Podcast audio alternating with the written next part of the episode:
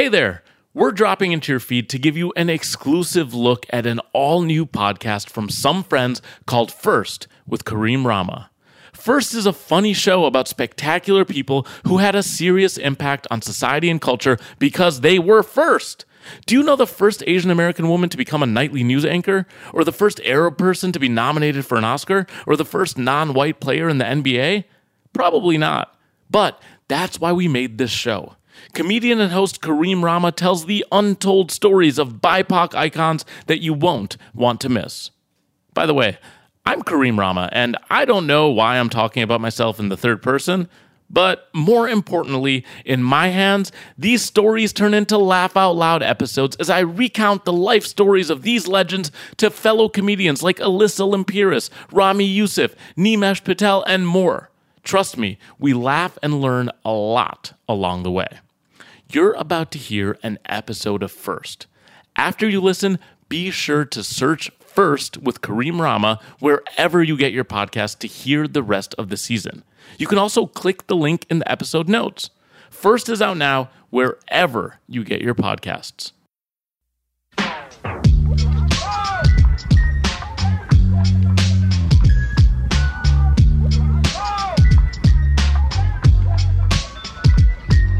All right, so usually I have this little test before we begin episodes. I'm going to show you a picture. Yeah. Do you know who this person is? Yeah, of course. Whomst. Omar Sharif, man. Come on. Yeah. I'm, I'm trying to. He's actually my style icon at the moment. He might be yours too. I do appreciate the fact that both of us wore our Omar Sharif outfits, aka Yeah, the stash. Yeah. I know. It's so tight. And we've been doing it. I'm relieved that you passed this little test. The comedians are a lot smarter than I thought they would be. But not too much smarter, but probably like just the bar's so low, right? yeah, it's just like, do you recognize Connie Chung? Yeah. Of course I do.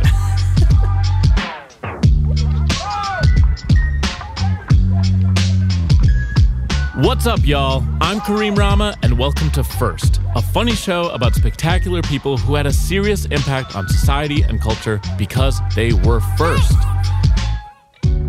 On this episode, we are joined by the comedian, writer, actor, Golden Globe winner, and unbelievably handsome Ramy Youssef. And today, I'm going to tell Ramy the story of one of the most legendary people in Hollywood, Omar Sharif, the first Arab American. Oh, fuck, I say that every time. The first Arab actor to be nominated for an Academy Award. We're so used to saying Arab American. know. He's just Arab. we love. We're just slapping American on everything. I think I'm getting the premise of the podcast already. Yeah. well, thanks for the interruption. I'm not gonna let you re-record the intro part. this Well- will be in the episode. No. Yep. Okay, I get final edit, maybe. Fine. Not only am I Egyptian, Ramy Youssef's Egyptian, and our subject is Egyptian. That's not the only thing we have in common. All three of us are extremely handsome and good looking. Although the only person who's ever said it to me is my grandmother. Shout out Manira. What did she wait? That said that's called you good looking? You Gamil. No, yeah, no, you get that. Come on.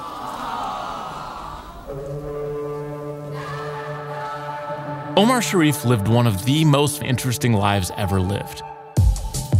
He was an Egyptian actor who first rose to international stardom through the 1962 Hollywood blockbuster Lawrence of Arabia. At the time, this was groundbreaking since he was cast to play an Arab character. Before that, yeah, where they were just kind of like painting white people brown. Yeah. And they were using Indian people. They, Right. Like, India's further than the Middle East. Yeah, yeah, yeah. I know it. Like, why did they go, we'll just skip this part? So, guys, if you're afraid of dark people, Arabs are are more white technically. Yeah, Caucasian. The, yeah, well, that's like that was for voting rights. So there were Syrians here back in the day, and they basically fought to make Arabs white so that they could own land and so that they could vote. They'd be like, no, no, no, we're we just been out in the sun. Right. like, no, no, we've just been out with our crops. That's Right. why we look darker, but but we're white. We're white. Yeah, yeah, and that was so they could own land because you couldn't own land if you were white. You couldn't even own land if you were a woman. I didn't know any of this. That's why there is not a, a Middle East box yet. But I think the way we get our own box is by kind of pretending like we don't want to leave the box. So we just gotta be like, dude, oh, keep us in the box. Dude, I just, it's so they're nice. trying to they're trying to make a Middle East box. We like having the white box. just And then- protesting. and then, yeah, yeah, we protest. We it. should We protest. protest it. But we should let all the Arabs know that they have to get behind this cause. Yeah, Arabs love a, a subplot. They'd be like, "Yeah, we can Yeah, do it's this. like, yeah, we oh, can do yeah, this. Yeah, yeah, we'll get in. Oh doing. Yeah, yeah, yeah." Okay, I'm gonna get back to it, Ramy. So, in that Lawrence of Arabia role, the world got to see his deep brown eyes, thick mustache, and slickened black hair. Sounds like I'm describing you, but I'm describing Omar Sharif. I just want you to know that. I remember a few years back, I was reading this interview from 1995 in the New York Times. It was called At Lunch with Omar Sharif, Eternally Romantic. Hmm. And it was so damn beautiful. And this is how it opens Omar Sharif kisses my hand delicately, as if it might break. Oh, so Egyptian. So, The hand kiss. next line. Champagne, he whispers. Oh no, I demur. He is crestfallen. To come here and not have a glass of champagne? You have some for both of us, I say. He picks up the menu. Are you going to have caviar? I nod, not trusting myself to speak. He looks deep into my eyes. Do you like it to have some taste? Uh, this is crazy. I mean, an interview with the press today is just like a Zoom link at 9:15 in the morning. This is like the most romantic description of anything actually that I've ever heard. It's not even a rom com. It's no, just it's a just rom. straight up a romance. It's no wonder that he became an international sex symbol, but what makes his story so interesting isn't his success or looks, but the drive of a mischievous man searching for life in every possible way. Our story starts in 1932 when Michael Dimitri Chalhoub was born in Egypt. But I'm going to call him Omar Sharif for the rest of the story, and we'll get into the why later. Omar was of Lebanese descent, but he was born and bred Egyptian, spending most of his childhood in Cairo. His family was upper class. Omar's father owned a lucrative precious woods business that afforded him many powerful connections. So the Michael Chalhoub, because Omar Sharif's Christian. Born Christian. I see that always threw me off because Omar is such a Muslim name. Yeah. It's the reverse of what happened later in Hollywood. He put on a name to be more Muslim. Right. And then like late 90s, early O's, everyone named Muhammad's changing their name to Mike. To Mike. yeah. and then you've got this guy in the back who's like, no, no, I gotta go. You know, Well, we'll get I to it later. We'll get to it later, but he did it for love. Anyways, the ruler of Egypt, King Farouk, regularly visited their family home to play cards with Sharif's elegant and charming mother, who was also a notable socialite. The king believed Omar's mother was his good luck charm, and he wouldn't play without her. When he was in the mood, he'd make Omar's mother play even if she'd been asleep. And if she wanted to stop, the king would insist she keep playing. It's like a, I don't know, it sounds like like a Wes Anderson movie. Yeah, it, it really does. Imagine Joe Biden coming over to play cards with your mom. It feels believable, actually. Biden feels like he's mostly playing cards. Well, uh, Mr. Joe, if you're listening, we would like to stay in the white census box. Kareem and Ramy, speaking for all Middle Easterners and Yes. Arabs in America, yes. we just want you to know that we love being white. Thank you. All right. Now, Joe Biden, stop listening for a second. Dear Arabs, this is just part of a bigger plan to get out of the box. That's how we leave the box. That's how we leave the it's box. an out of the box plan to get out of the box. It's like a Seinfeld episode. They're in the box. They want to get out the box. Ooh, by the way, Arab. Yeah, Syrian, Syrian origins. Jewish, yeah. I think I was looking up what number on the list Omar Sharif was in terms of like winning an Oscar or, goal, or being Nice. and like number one was Jerry Seinfeld. I was like, what the fuck article is this? That's you know not that's fair. like an, an Arab with like an IMDb Pro account. And He's like, you just- gotta know. It's like uh, Steve Jobs, Arab. Arab, and they'd be like, the iPhone, it's Arab. Next time somebody was like, yeah, when's the last time Arabs ever invented something? I'd be like, iPhone, dude. iPhone pyramids. Then we brewed up the iPhone. We took a break in the middle, but it's all right. It's all right. You know what else is all right? Us continuing with the story. Are you okay with that? I'm down.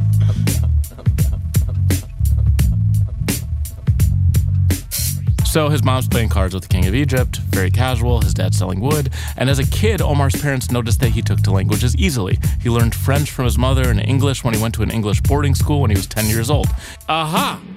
Fate would have it that Sharif's boarding school also had a theater program, and it's there at age 13 he realizes his passion for acting, but he wouldn't be allowed to pursue it. His dad told him he must take over the family's Wood business. excellent. Omar was so distraught that he slit his wrists. Although it was later revealed that this was just a dramatic gesture. He was acting. He just wanted to show his dad how passionate he was about acting. But he did slit his wrists. You know, in the research, it said he slit his wrists, Yeah. but it was just for show. So, yes, but I don't know how you do that. just kind of sounds like he just slit his wrists. I mean, if I was him, I would have done makeup, yeah, but I, I mean, I don't know if they had that stuff at the boarding school. just like ketchup. All right, so he just wanted to show his dad how passionate he was for acting. Sharif was also fast becoming a ladies' man, selling his possessions to take girlfriends out to dinner if his parents refused to give him extra money. By the way, that sounds like an addiction. Which Like, part? well, Like, like, the dating? yeah, like selling your alarm clock to take a woman out. I mean, that's that's like a meth addiction. like you're literally pawning things off to take a girl to go get like a tamaya sandwich. I mean, this is dark.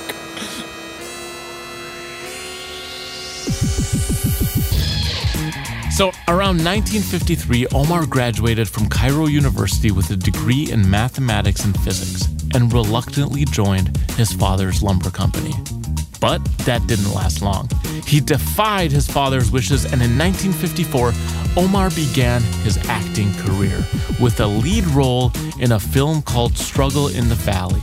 In Arabic, that's Sira Fil Wadi, which was written and directed by Yusuf Shaheen, one of Egypt's most renowned filmmakers. Legend. He's often referred to as the Egyptian Fellini, and it's a known fact that Shaheen is the one that launched Omar's career. I just found out about Yusuf Shaheen Oh, dude. about three months ago. dude. It took me a while too. Like I think it was my early 20s where I realized how dope Egyptian cinema was. But that's the problem. I think like Egyptian parents, they just have like Temsadeyas and soap operas and stuff on. I asked my parents, I'm like, why are we watching all this garbage like Ramadan, like just people overacting and crying? And then you go back and watch Yusuf Shaheen. Oh man, it's unbelievable. So, Omar starred alongside Fatin Hamama, then known as Egypt's Shirley Temple because she was a star who made her film debut at seven years old. Fatin typically refused to do any kind of PDA on screen, but she made an exception for the handsome Omar. The two kissed on screen, which caused quite a stir in Egypt, and immediately there were rumors swirling about the two having an affair. As the rumors continued, the two actually did start to hook up, and they fell in love. A year later, Omar asked her to marry him. But there was one problem Omar was raised Catholic and Fatin was Muslim. Omar converted to Islam, which also meant changing his name. He like really didn't feel conflicted about this. Yeah, It was like changing your order at McDonald's. right. No guilt, Ready. no shame. He was just like, this is cool. If he was pawning off stuff just to have dinner, he'll switch religions up for yeah for Fatin. Come on, In his words, the name Michael annoyed me. I tried to come up with something that sounded Middle Eastern and could still be spelled in every language. Omar. Two syllables that had a good ring and reminded Americans of General Omar Bradley. Is that why you chose the name Ramy? Two syllables. at the time of birth, uh, was not asked. No consent. Okay, so Omar and Fatin's marriage was very public and written about in the Egyptian press as a true symbol of love for all Egyptians. They were basically the Pete Davidson and Ariana Grande of Egypt. Or the Pete Davidson and Kaia Gerber of Egypt. Or the Pete Davidson and Kim Kardashian of Egypt. Uh, you get the picture, right? Two years later, in 1957, they had their only child, a son named Tariq Sharif. So the family's happy as hell at this point. They're both huge movie stars in Egypt. They make seven films together, creating a mini genre called Fatin and Omar films, which in Arab cinema studies represent the romantic era during the golden age of Egyptian cinema. All told, Sharif appears in 23 movies during this time. The entire country adores him and his wife. Life is good. He's a full fledged movie star in Egypt. Like pioneer shit. Yeah. Yeah, and especially too, like, you know, within the bounds of what you could pull off in the Middle East on screen, which actually back then was probably more liberal than now. You know, way more sex scenes or things that are considered revealing or whatever that now we're kind of in a more conservative state, For sure. probably globally. But he was still dancing through lasers with what he could pull off. So Would you put him in Ramy? You know, I'm. It's it's not even because he passed like maybe right before we we were like I remember us feeling like man if he was around. Oh, so you guys had the conversation. Oh my god, yeah, of course. Well, it's also funny too because it was you know when we were making that pilot, you know they always want people who were in things before, you know, like referencing. And Mm-hmm. I remember us being like, well, the greatest reference point just died. Because that would have been amazing. I Right. mean, oh my God, Omar Sharif as my grandpa. Oh. I would Oh. have been like, dear God. I mean, just, That would have been legendary. it would have been unbelievable. And I've talked to some people in his family too who were like, he would have been down. Oh, I know. that would have been so cool. I know. What can you do, man? It's God's plan. Let me start next by reading a quote Omar's voice. If somebody comes to you and says he wants to make a film that's four hours long with no stars and no women and no love story and not much action either, and he wants to spend a huge amount of money to go film it in the desert, what would you say? What would you say, Ramy? Um, tell me more.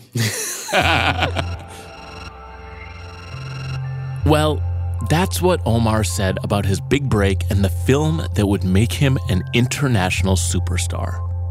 In 1959, British director David Lean, who is widely considered to be one of the most influential directors of all time, was casting for his new film, Lawrence of Arabia.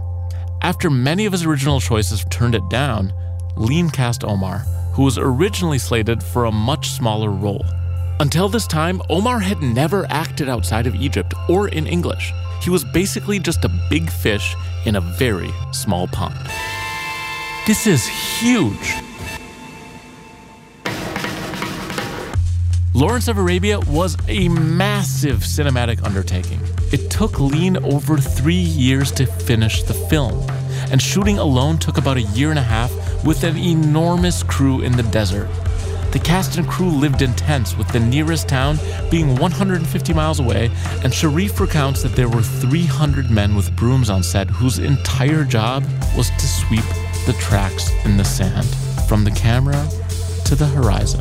Not to mention the fact that there are literally 450 horses on set as well as 150 camels. Oh my God, dude. Like imagine that set in the middle of the desert with 450 horses, 150 camels. And anyone who's been on a film set knows it's not even about the animals; it's about the guy with the animals. It's you know, it's a specific person. He's a you know? specific kind of guy. We're lucky we, when we shoot, we have a great animal guy. But uh, I've, I've dealt with some animal guys that are uh, it's a tough hang. So now you're Omar Sharif. You're the the movie. You're shooting for a year and a half. You're wiped.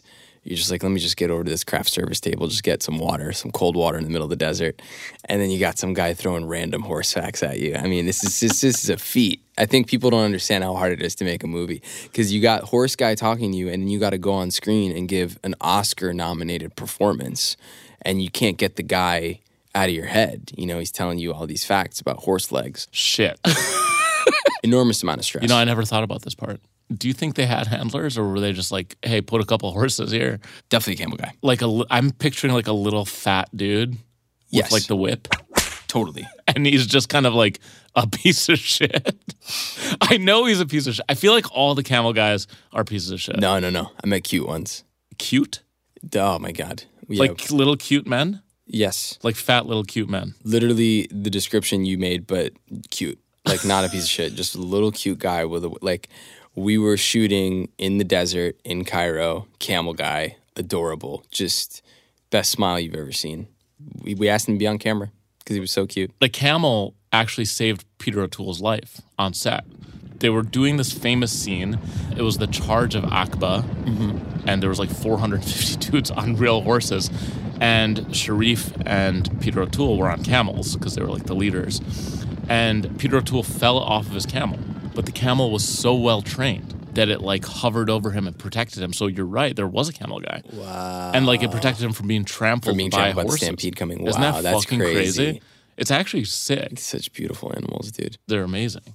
Peter O'Toole was actually this. He was injured multiple times uh, during filming. He received third degree burns, sprained both his ankles, tore ligaments in both his hip and his thigh, broke his thumb, dislocated his spine, fractured his skull, What? was bitten by a camel, uh, sprained his neck, tore a groin muscle, and had two concussions. What? I mean, this is like an Englishman in the middle of the desert, like riding camels and horses in this huge cinematic feat. And Omar Sharif is like, dude, I've I've done I've like been I've been here. Like I've already done this before. Like this is chill. Dude. And Peter O'Toole's like, what the fuck is going on? Wow. He aged like six hundred years. Have you seen the movie by the way? Yeah, of course. I didn't know any of this shit though. Peter O'Toole looks mad uncomfortable the whole time. yeah, he does. Doesn't he? I have to watch it with the injury history in mind. So that happened to Peter O'Toole. But Omar loved his time on set, noting that the crew was camping together. When the day's work was done, they would drink and bond with each other. And Sharif got especially close to Peter. They bonded immediately and developed a lifelong friendship. In his memoir, Omar describes having champagne baths together. Does that mean they were drinking champagne in the bath? I was imagining that they filled it up, like the tub, with champagne. Oh, Isn't that what what a champagne bath is? this is the first time I'm hearing of it, of the whole thing. I actually don't take baths in general that much, so maybe I'm a little out of my depth. The only time I ever took baths was like when I would have a breakup. I'd feel like, oh, this is time to get in the bath and shed that relationship. That's cool. Yeah, I'm not. I'm happy, so I'm not taking baths.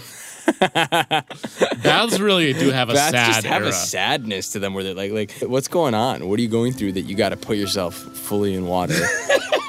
and like, because that takes time, right? You got to Yeah. fill it up. You got to be so sad that you don't care about time for a while, and you're like, let me fill this up. Let me get in here. Let me make it impossible to touch anything I care about because I'm so underwater. I'm only thinking about this now this way because I am thinking about how much time it takes to fill a bath. And I almost wonder if that's what it's about for Yeah. him. It's just taking time. It's like prayer or something. And maybe they did that together with some champagne. right, it was meditative. That's what I'm thinking. If you're out there for a year and a half, dude's got all these injuries. Have you ever been approached to do a Headspace recording? You have a very soothing. You think I should? yeah, when you just when I did just did that, did I get you in that space? I, I was zoned. You were ready. I was zen the fuck out. Like I would love for you to do that. Could you send them this? Yeah, sure. Let me call my guy. All right, guys. All right, we're derailed. We got to get back into this episode. Back to the movie that changed his life. Maybe even the scene that changed his life. The scene is highly regarded as one of the greatest character introductions of all time. Here's how it goes it's absolutely silent. Two men stand in the desert at a well. One of them is Lawrence, and the other is his guide, Tafas. They stare off into the distance, far, far away. What can only be described as a black ghost flutters in the distance. It appears to come closer and closer. The audience and the characters may as well believe that this is a desert mirage, but no. The black ghost reveals itself to be a man on a camel. Who could it be? Tafas runs to grab his gun. As he aims it, he gets shot immediately by the ghostly figure. The ghost approaches Lawrence, and the camel kneels to the ground. The man in black gets off the camel's back and takes a look at the man he just shot. He very monotonically says, He is dead. He pulls the scarf down from his face. It's Omar Sharif. Handsome, charming, beautiful. Lawrence looks like he's gonna have a heart attack. He says, Why? Omar responds, This is my well. Lawrence says, I have drunk from it. Omar replies, You're welcome. Banging. Unbelievable. Should we act it out? I think you just did. Shotgun, I get to be Omar. You just did it. that was chilling. It's like, what? I know we just did it, but I really want to do it again. Why? That's the line. I know. I've, I, you just fucking broke it. I just started it. I was like half into doing it, and then I did it, and then you. Now I'm not doing it. It's over. Okay, well, No, no. It's it's the moment passed. I'm going to trick you into saying why again. You could probably steal it from the recording and then do the other part. Oh, no, this is all going in the podcast. Me trying to get a scene off. Me trying to get a scene off with my boy Ramy, dude. Yeah, we work together. Oh, dude, we, we just, we were scene partners, actually. Uh, we did this one scene from Lawrence of Arabia. Now we're doing like a bunch of scenes for Headspace. just a double decker. Yeah. double dream team squad let me get back to the story premiere night changed his life he was a bona fide star in a hit movie it was a huge financial success and widely acclaimed by critics and audiences alike its visual style has influenced so many directors, including George Lucas, Stanley Kubrick, Martin Scorsese, Ridley Scott, Brian De Palma, Oliver Stone, and Steven Spielberg, who called the film a miracle. Lawrence of Arabia was nominated for 10 Oscars and won seven, including Best Picture and Best Director. But while he didn't win, Omar was nominated for Best Supporting Actor, making him the first Arab actor to ever be nominated for an Oscar. It was his very first Hollywood film. Technically speaking, he was also the first Muslim to be nominated for an Oscar as well, although I don't think religion played a very big part in his life. Well, that's the thing, you know. That's the, even in the premise of the of the podcast, right? First, especially when it comes to something like that, it's so yeah, it's so tricky. I remember the night of the Golden Globes, and I was doing like a press interview, and someone was like, "How does it feel to be the first Muslim American who could win the comedy lead male actor Golden?" Globe? I'm like, "Man, you guys are stretching." and then she's asking me this question, and I'm like, "I wouldn't even be the first. Like, I think Aziz won this, and like." So he's not doesn't he count? And then and then she's kind of like uh, arab. And i'm like it's this isn't this isn't accurate. Like me and Aziz aren't even in the same box. He checks Southeast he does. Asia. he has a southeast asian box but i mean he's this is a muslim man you Of know? I mean there's also might be people who've won oscars or have done things who were muslim but didn't tell anybody. For omar nah look i mean if you got married and did something under religious pressure uh it sounds pretty muslim to me. you know, we'll, we'll give it to him.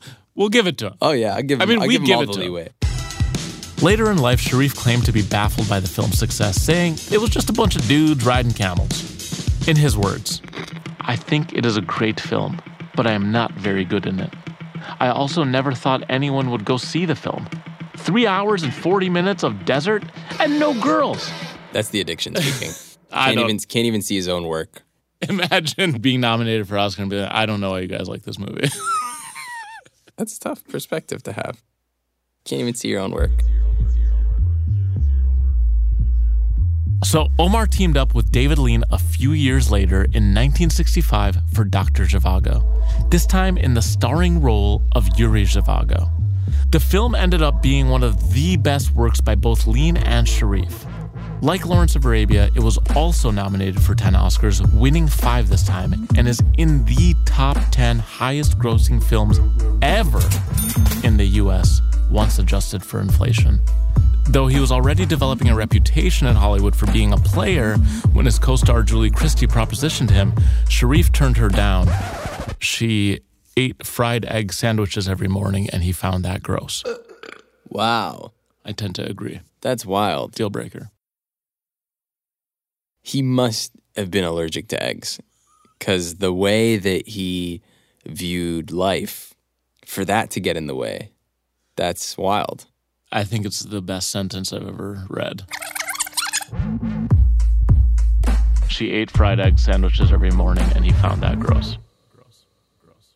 Gross. So this whole time, he is still married. So what's yeah? What's going? I this timeline is so new to me. Essentially what happened is he was in love with acting and he was in love with his life so much so that he might have forgotten about the love of his life back home in Egypt. Fatin. President Nasser of Egypt imposed exit visa travel restrictions that forced Sharif to start living in Europe year round for the sake of his career. Convinced that he'd not be able to remain faithful, he told Fatin that they'd be better off getting a divorce, and they separated in 1965.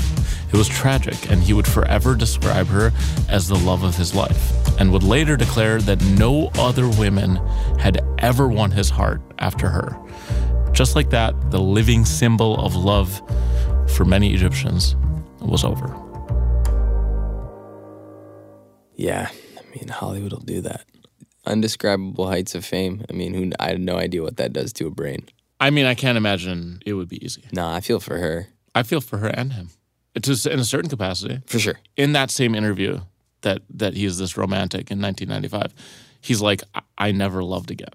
He's like, I had a lot of flings, but I that is the love of my life. She's the only person I've ever loved. Every other breakup never hurt. I it just it was meaningless. And he's alone and old and sad and essentially regretful, Yeah. which is crazy. Right. That's, yeah. So, Sharif's reputation as a player continued to grow. He frequented discos, casinos, and would rarely turn down an opportunity to charm. He had a lot of affairs, one month here, one month there, was the way he described it. Sharif lived life as a bachelor, mostly alone in a hotel in Paris. He told himself it was for the best because they cleaned up after him, and if he ever got bored, he could just go hang out in the lobby bar. They always kept a stool free for Omar. Honestly, I feel like he's what many would call a rolling stone. In his words, from the age of 31, I have lived in hotels. In the room, I do not have anything personal, only my Armani suits. I wear a few each year and then I donate them. In my room, there is neither a book nor a photo. In Deauville, the same. And in Cairo, I have a small apartment with some memories, the minimum. If they give an award to me, I accept it. I am grateful for it, and I leave it in the hotel. I do not have a car. I do not have possessions. There's a part of it that's sad, sure. But also like OG minimalist, huh? I mean, maybe I read it sadly. Maybe he meant to say it like like he could have read it like a TikToker. Like he's like, dude, from the age of 31, I have lived in hotels. In the room, I don't have anything personal, only my Armani suits. I wear a few each year and then I donate them. In my room, there's neither a book nor a photo. So, his next big move would forever lock in his reputation. In 1968, Sharif was cast in the iconic Funny Girl with Barbra Streisand. The studio released publicity photos, one of which showed Omar and Barbara kissing. Not a big deal, right? Well, it just so happened that war broke out between Israel and Egypt, and the sight of an Egyptian man kissing a Jewish woman suddenly got political. It pissed everyone off. The film's Jewish backers wanted Omar kicked off the movie, and protests broke out in Egypt demanding that his citizenship be revoked. They also banned the movie from playing in Egypt before it even came out. The two were unfazed. They continued to have a very public affair while filming. Honestly, it probably made the movie better. It was a huge success, becoming the highest grossing film that year and netting eight Oscar nominations. But the affair only lasted four months. Sharif wanted to be with her so badly that he offered to convert to Judaism. I'm sensing a pattern here. Wow. She wanted to live in New York, and that's where Omar drew the line. He hated New York and refused, so they broke up. So it, it like it became a classic like New York versus LA fight. Like Yeah. that's what it came down to. Literally. This is a really crazy fact. He was like, I'll be Jewish. She was like, You gotta live in New York. He was like, I'm out.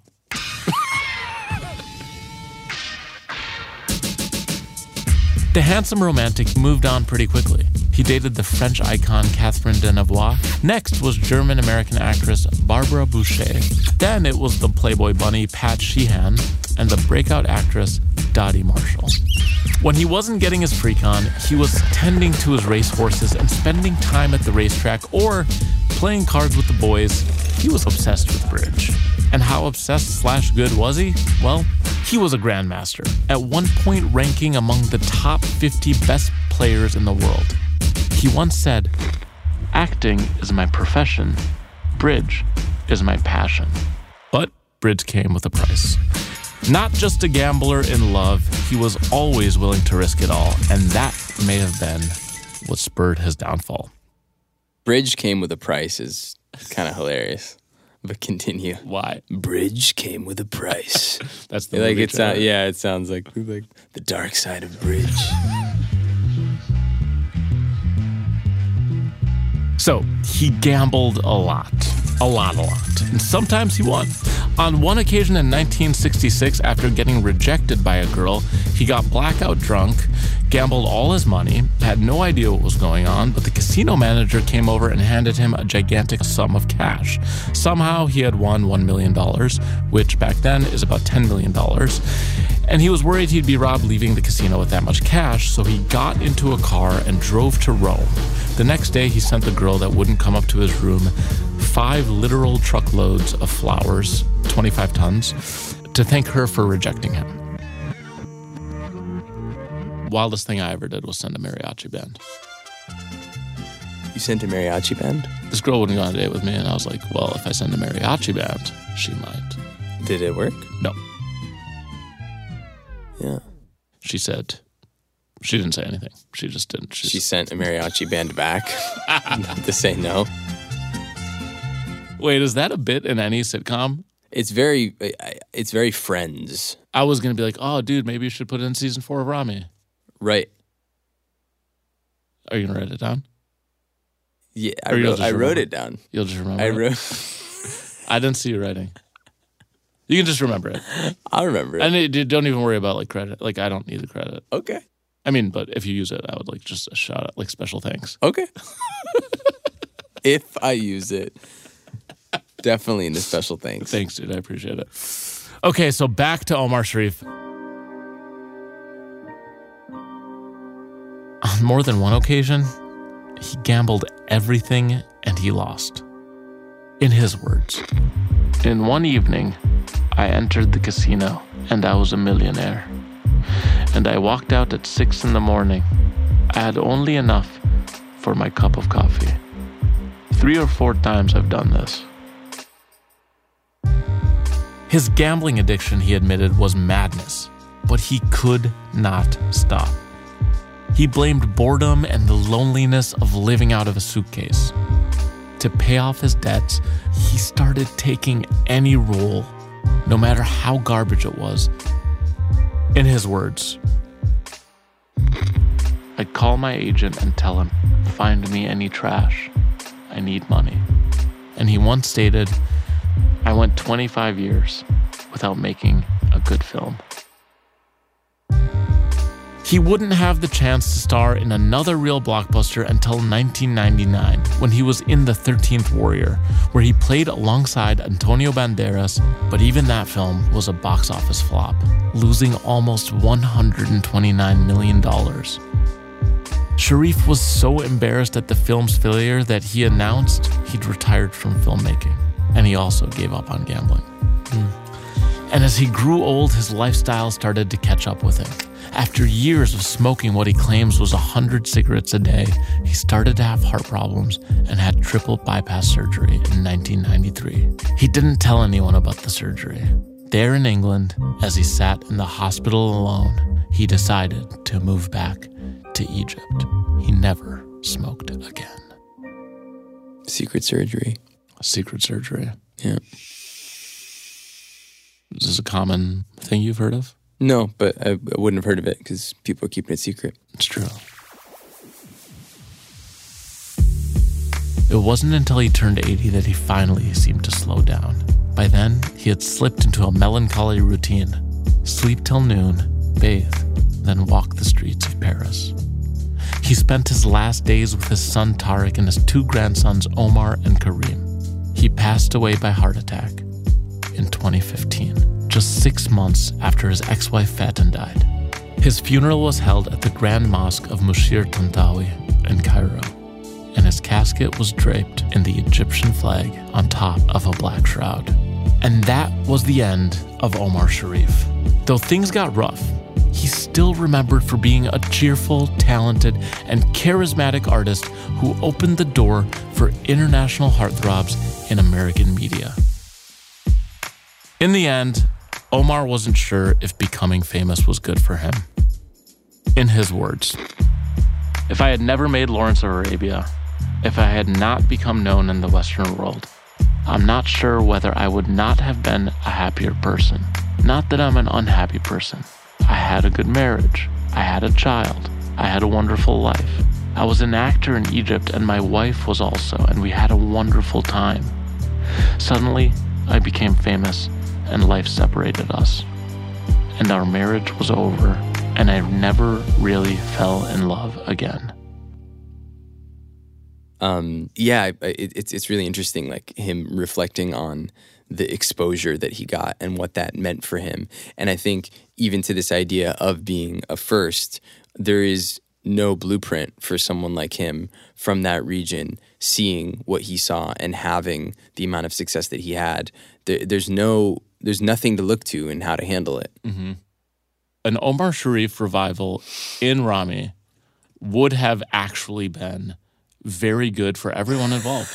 would have been amazing. He would have died a uh, happy man. We would have had a good time. I mean, inshallah, we'll we'll we'll hope so. That that's what would have happened. that's probably I've heard inshallah used very liberally. That's the one that's made the least sense ever. But that's also, good. No, inshallah, after I said it, no, I, I like it though. I like no, it. No, after I said it, I was like, if God wills it in the past. But I think that's an inshallah that acknowledges how little we know about time. I can't tell if you're messing with me now. Um, or if I'm you're not just really trying to help I mean, me out as my bro. It's a help out, but I think it could sit in something that is potentially real. Okay, great. I'm in. Nature I'm of time, I'm not sold on. Inshallah, in the past. Maybe there's a better word. I mean, it's not just about the word. I think it's probably about the whole sentence. If we were to kind of, if we're gonna rewind, but I, I, I think if we stood by your inshallah, you know, God willing of the thing that happened in the past, we could then kind of talk about time in a way that I think it deserves to be explored. True. I'm really at this point just kind of swerving towards the headspace move. It's working. This is the headspace play. It's yeah, working. all of this is the headspace play. Oh, that's nice. All right. And that, my friends, is the story of Omar Sharif, the first Arab actor to be nominated for an Academy Award. Next time on First, make sure to catch me and Sydnee Washington as we talk about Connie Chung, the first Asian American to anchor the nightly news at a major network.